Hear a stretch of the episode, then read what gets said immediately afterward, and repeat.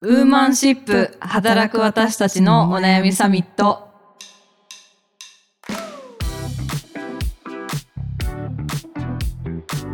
皆さんこんにちはニュースピックス 4E の中道香です川口愛です。佐藤由美です。この番組はニュースピックス 4E がお届けする次世代を担う女性がリーダーとしての一歩を踏み出せるように女性に関する主要ニュースやリアルなお悩みについて語り合う番組ですよろしくお願いしおます願いしますえーと以前にもご説明したんですが、えー、愛さんが出産を控えていらっしゃるいよいよはい、いよいよということであのお休みに入るため、えー来週からは、えー、と私と由美さんの2名体制で、はい、ちょっと代打よろしくお願いいたします。はい、頑張っていきたいと思ありがとうございいます。はい、愛さんラスト回にあこれラスト回ラスト回だ。なんと、病院までマイク持ってきました。一言お願いします。めっちゃ怒られそう。はい、よろしくお願いはい、しお願いしま。ますす。そんないやでも、ね、今回のちょっとニュースもぴったりの内容を選ばせていただきました。はい、えっ、と今週はですね、ニュースピックスオリジナル記事の高学歴な親が子育てで苦労する三大リスクという記事をご紹介したいと思います。疾病みたいだね。三大リスク三大リスク。確かに。はい、ちょっと簡単にご紹介します。高学歴な親は知的にも経済的にも恵まれているはずなのになぜか子育てで普通の家より苦労するケースが多いそんなショッキングな現象を解説した新書が話題を呼んでいる子育てに失敗しがちな高学歴親の共通点を外観しながら現代の子育てのあり方を考えてみたいという内容です。はい。はい、でこの新書というのがですね、はい。えっと、高学歴親という病うんうん。という、はい、成田直子さんという小児脳科学者の方で、結構、まあ、あの育児そういう子育て論の結構第一人者みたいなうん。あのうん方の本なんですけど、うん。なんで選んだかというと、まあ、めっちゃわかるっていう気がして。ああ、そうなんだ。いやなんかこう、まあ、私のね母親がまあ何を隠そうちょっと学歴結構高い親でただあの私これ本ちょっと気になって買って、あの読んでみたんですけどなんかあのこの高学歴親って実際にマジのその高学歴のまあ超エリートでかつその収入今も高いみたいな人もいればなんかその学歴主義にとらわれている人も含めてそういう高学歴親っていうふうに。定義をしているので、なんか別にそのどの大学を卒業したっていうのがまあ直接的にあの全部関わるっていうわけでもないんですけど、うんうん。まあ、結構その、まあ、実際にねそういう学歴高い人ほどそういうふうになりがちっていうので、うん。なんかどういうところがわかるだったんですか？いやなんか結構もう私がルールだ俺がルールだみたいな感じほあるなぁと思っていてなんかそれはあの別になんかこうよくしてあげたい子供に対してって多分、うん愛情なんですよそうね。思うんですけど、でまあめちゃめちゃ多分ね世の中のことも分かってるし、うん。でなんかこうまあ多分判断力とかもね、うん。それなりにこう社会的に成功してきたりとかしたら、まあ、なんかこう自信も多分あの終わりでしょうってなんか母親に対して言 終わりでしょう。終わりでしょうがそう なんかこう私個人の価値観とかよりもやっぱり親の価値観ってすごい強い。めっちゃ覚えてるのが、うん。なんか例えば家とかで、うん。まあ、休日とかにあの音楽聴いたりするじゃないですか、うん。普通にうん。うん。家で流したりとか、当時のねポップス聴いたりとか、うん。まあなんかちょっと古くてもまあ自分の親の好きなこうポップス聴いたりみたいなのあると思うんですけどもう大音量でマジでもうバッハが永遠に流れてて 私今でもちょっとなんかきついというか。バッハ聞くと当時の思い出される。すごい。やめてくれって思ってたのとかすごいこう蘇ってくるんですけど。へー。みたいな。でもまあ確かになんかそういう教養ね音楽的なこうね、まあ、何百年も残る音楽ってまあ偉大ですし、うん。あのオリコンチャート1位取った曲がなんぼのもんじゃいって言われたらまあそうだかもしれないんですけど。BTS がなんだと。そうそうそう。世界一位のねアイドルがなんだっていう話かもしれないんですけどみたいなそう。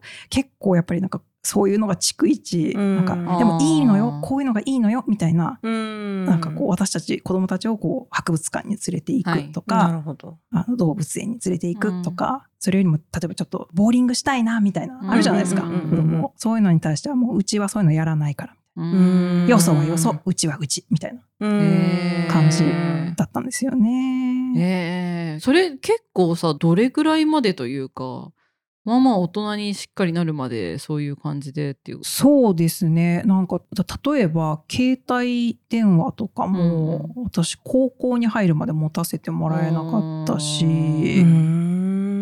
お兄ちゃんが2個上とかなんですけどなんかお兄ちゃんが初めて買ってもらった携帯電話とか見ながらうわいいなって思いながら、まあ、同年代の子たちはもうみんな中学とかで持ってるんですうよね。ん。そうだからうわすごいいいなみたいな。うんあとなんかなんかこれはあんまり教育関係ないかもなんですけどサンタクロースがいるってずっと言われてました。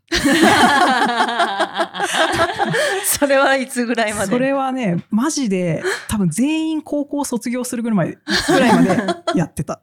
それはでも中道ちゃん的にはいないのは分かっていたの？まあさすがにさすがにねでもなんか中学ぐらいまではでもなんか割となんかガチでなんかちょっと信じていたところはああるかもしれないですけど。まあでもね親からしたらねなんて言うんだろうね転ばぬ先の杖でねなんかこうやってあげておいた方がみたいなところでそういうところもあったのかもしれないけど。うん。そうなんですよね。まあ、やっぱりなん。かいいものをやっぱりこう経験させたいとかって、まあ、自分がこう例えば子供を育てるっていうのをこうイメージした時にもなんかこうあるんですけど、うん。私それの一番マジで辛かったのがあの結構洋服とかに関してなんですけどやっぱり女の子のその思春期の女の子とかって結構なんかもうギャルブランドだったりとか、は流行りのなんかあったじゃないですか、はい。ヒステリックグラマーとか、はい懐かしい。ラブボートとか。懐かしい。みたいな。元そうそう。なんかそういうのみんな着てるわけですよ。そうね。なんか見てパッてわかるじゃないですか。うんうん。でなんかすごいいいな可愛いなみたいな、うん。なんか自分にまあ似合うかどうかとかはまあ置いといて可愛いなとか思うんですけどまあ今考えてもまあいいお値段はしたなとは思うんですよね。うんそうなんですけどでもやっぱりまあみんなが着てるものだから欲しいなとかなんか思うんですけどなんか母親にちょっとそういうのとか言ってもいやこんななんか全然縫製も良くないメイドインチャイナの服みたいな感じでなんかお母さんがデパートでそのなんか日本製のいいやつセールで 買ってきてこれどう？これどう？ってすごい言われるみたいな、まあ、確かに良質なのかもしれないけどいやそれが着たいわけじゃないっていうのはすごい思ってて、うん。物は良いかもしれないがそう。それが欲しいわけではない。そうですね、うんそうっていうのでなんかこううん。その価値観を押し付けられた結果大人になってからめちゃめちゃ自分で死ぬほど服を買ってます。ー そうですよねなるほどいなやーでも耳が痛いですね私は。そういうのありますか？あらあら。今今子育て中の私からするともう本まあね当にティーンエイジャーということはまさにね思春期のあたりの。思春期の子供もいますし、まあ私は別になんか自分自身が高学歴というわけではないんですけど、まあこのあの記事の中にあったその三大疾病のうちの一つですね。三大リスク三大リスクのうちの一つが、まあ、正論で詰めるだったんですけど、はいはいはいはい。いやーわかる。やっちゃう。やってしまうっやっちゃうていうのを今うんここにあの懺悔します。懺悔してるはいお子さんに正論繰り出してる。正論をねいい？一度目の失敗はいいの。二度しないことが大事。こないだ同じこと言ったよね。なんで間違ったんだっけ？反省したかな？みたいなことを、土正論をですね、はい、はもう10歳にも満たない子供にですね、真顔で表情なくう言ってしまって、詰めちゃう。詰めちゃう。うもう子供としては何も言えないですよね。ごめんななさい。しか言えない。うん。みたいな。それでもさ言っちゃうんでしょうねもう止められないっていうかなんかそうね、なんか本当は多分なんか、あの、その時の子供の気持ちにちゃんと寄り添ってあげるとかってした方が、自らじゃあ次はこうしようっていう風な、あうん気持ちになるんだと思うんですけど、うんまあ何回も何回も同じこと言ってるのに何回も間違われたりすると、もう言いたくなってしまう。うんもしくは、なんかそれこそセカワのハビットじゃないですけど、うんなんか説教するってぶっちゃけ快楽じゃないですけど、うんもうなんか怒りがマックスになっちゃった時って、もうなんかアンガーマネジメントができずに、もう怒鳴りつけてしまうことで、なんか自分のもうコントロールできない感情を発散させてしまうみたいな時も、まああったんですよね。うん。でなんか、あ、いかんいかんと、アンガーマネジメントができておらんと、こんな怒鳴りつけたって、うん恐怖心を植え付けるだけだって、うん。まあ、反省をして、で、PDCA って知ってる？みたいな。全然良くなってないじゃないですか。なんか方向性が変わっただけじゃんみたいな なっているなというのを、この記事をね、読んで、なるほどああ、いかんなと。でもさ、おうんなかなか変えられなくないですか？多分ねなんかね、もう本当にこう声掛けのなんかそのパターンとか、こういう風な時にはこういう風な声掛けをしようみたいな、本当にそれこそケースメソッドじゃないですけど、うん。なんかそうね、事例を自分のワードを、まあ、引き出しを持っとくっていうことなんだと思うんですけど、うん。でもやっぱり自分に余裕がないと、そのさっきのアンガーマネジメントじゃないですけど、イラッとした時に余裕を持って、なんとかじゃんっていう寄り添いはなかなか難しいなって思っちゃうんですね。難しいよ。あのこの記事のうん。中で紹介されていて私が すごい衝撃的だったのがあの今の声かけの話にうん。まあ、つながるところなんですけど子供が例えば学校に行きたくないとかよく結構あるあるかなと思うんですけど、なんかそういうふうに言った時に親としてそういう正論をぐっとこらえてなんて言ったらいいかっていうのに対して「へえ学校に行かないんだ」ととりあえずオウム返しで応じましょうって書いてあって。ええ子供学校に行かないってギャーっていうなんか言ったりとかしてる時になんかそんなに冷静に 対応ってしかもなんか。行かないんだ。みたいな。へえって。事実だけをオウム返しのように。ええなそこでどうしたの？とかじゃないんだね。う。ん、なんで？とか絶対聞いちゃうよなと思って、うんそれはとりあえずちょっとオウム返しオウム返しっていう引き出しを一個これから育児をされる愛さんに いや難しいと思いますよ普通に。なんか子育てうん、にあたってねえ。考えておかねばいけないんじゃないですか？全く何も考えていないんですけど。うんうん。まあ、でもなんか私割とうちの場合は親は別に高学歴親ではなくてうん。自営やってたし、うん。普通だったんですけどなんかそのすごくこう自分たちで考えなさいとか自主性をすごくこう重視していくまあ忙しくて構ってる暇がなかったのかもしれないんですけどでもなんか自主的にどうしたいかとかだから服とかも3人姉妹なんですけど3人姉妹おそろみたいなこととかやったことなくて。うん。親がなんか3人分買ってきて着せるみたいなこととか、同じ柄のねペアルックみたいなやつとかやったことなくてなんかいいと思って手に取ったものをそれで選ぶとかなんかへそういう感じだったしあとなんか勉強しなさいも私一回も言われたことなくて。すごい素晴らしいです、ね。そうだからその自主性とかその子の個性みたいなところを割と重視してくれたのかなと思うのでそういうところはなんかちゃんと見習ってやりたいなとは思いつつでもなんか私自身はなんかめっちゃなんかこういやここに留学するのがいいんじゃないかとかって言いそうな。ね。そうですね。いろいろこう仕切るのがそう。得意だから。だしね、なんかこう、ニュースピックスとかに勤めてたりすると、こう、いろんな情報がね、そう。だそうなの。あるがゆえに。そうなんですよ。うん。なんかそういうこととかのにいると環境を与えてあげたい選択肢をねまさに与えてあげたいって思った時に、余計なこと言っちゃいそうだなって思う時があるしなんか自主性が大事だと思いつつもなんか今から英語が学べる幼稚園とか探してるみたいな そうですとかなんかそういうのもね。あったりするからすごいだから親の価値観とこの価値観はまあ別物であるっていうところを。ちゃんとこう意識しながらどう育児子育てしていくのかみたいなのはうん難しい。あとはなんか、おすすめはなんか自分だけに頼らないというか、第三者のの視点を大事にするっていうのはなんか、というと？まあ、例えばその夫婦、パートナーだけで子育てをするっていうよりも、わかんないけど、月に一日はシッターさんとか、わかんないですけど、こう、保育園の先生とか、なんかその他の方の目を入れるっていうのはなんか大事かなと思っててなんかどうしてもね私もやっぱり自分の価値観があるからその価値観でなんか子供のことを見てしまいがちだったりするんですけどなんか他の方はそういうの私の価値観ではない価値観でその子を客観的に見てくれたりするのでパートナーと二人だけっていうよりもなんかその育児をする、はい、チームで、育児。はい、育児するっていうことの方がそれこそ多様な価値観もその子に備わったりするのかなと思いますね。うん。息子が通ってた保育園の先生にこの子はなんか耳がいいからなんか語学か音楽かやるといいよみたいな話をふわっとされたんですよね。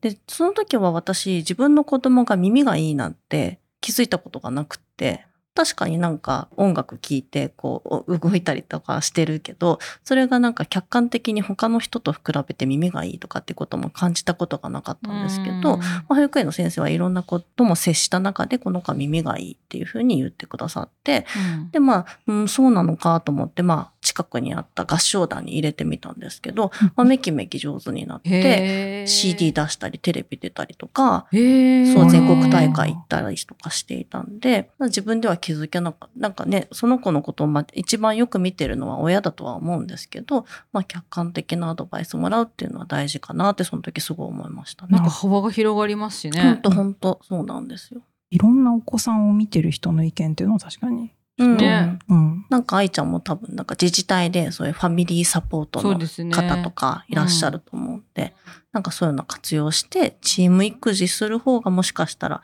高学歴親の三大疾病じゃない 三大リスク。の罠に陥らないかもしれないですね。でもなんか結構最近あの病院とか自治体とかの助産師面談とか行っても誰か頼れる人はいますかとか、うん。聞かれます聞かれます。なんかその自分たちだけでた,、うん。あのたとえそのパートナーが育休取ってくれるとしてもうん。たまにそういったこう自治体のあのシッター制度を使ったりとか、うんこういう施設とかこういう取り組みとかあるんでそういうところとかになんか短時間で預けたりとかそういうこととかもなんかどんどん第三者の手は借りましょうねみたいなことめっちゃ言われた。う。うん。うんんだから多分そうやってこうまあ生まれたての時とかはねそうやってこうあのいろんな人を手を借りながらもそうだし成長していった後も今由美さん言ったような、うん周りの人の意見とかも聞きながらやっていくことによって、まあ、孤独にもならずそうですね。ね、可能性も広げられてうんみたいな風になっていくといいんじゃないかなっていうのはね思いますねう。ん。いいですね。なんかそういうのもちょっと、うんこれから子育てがね始まるそう、愛さんなので、ね実際どういうふうにいやるとか。言ってね。いやなんかいやこれ絶対こっちの方が可愛いよとか言ってて「やだ着ないと えみたいな感じの いやーことをやあってるかも、りそう、ありそうなのは、いや、この子絶対この才能あると思うって言って、そう、すごいポジティブにこれやりなよってポジティブにね。すごいやりそうだなって、ありさある、んはうん、ある。絶対やっちゃうそういう方。え待って今もさめっちゃ BTS 聞かしてるけどさ これなんかもう BTS やめてくれっていう態度なのかなこれは。バッハの方がいいかもしれないですよ。バカの方にしてくれっついやー確かになあちょっと本当にあもう本当に気をつけよ親親の価値観を押し付けなはいいはいようにという。う非常に勉強になりました。はい。はい。ちょっとね、まあ、これからちょっとどうなっていくのかっていうのは、まねた、あの、愛さんが産休、育休はい入られるということで、また復帰のタイミングとかで聞きたいなと、ね。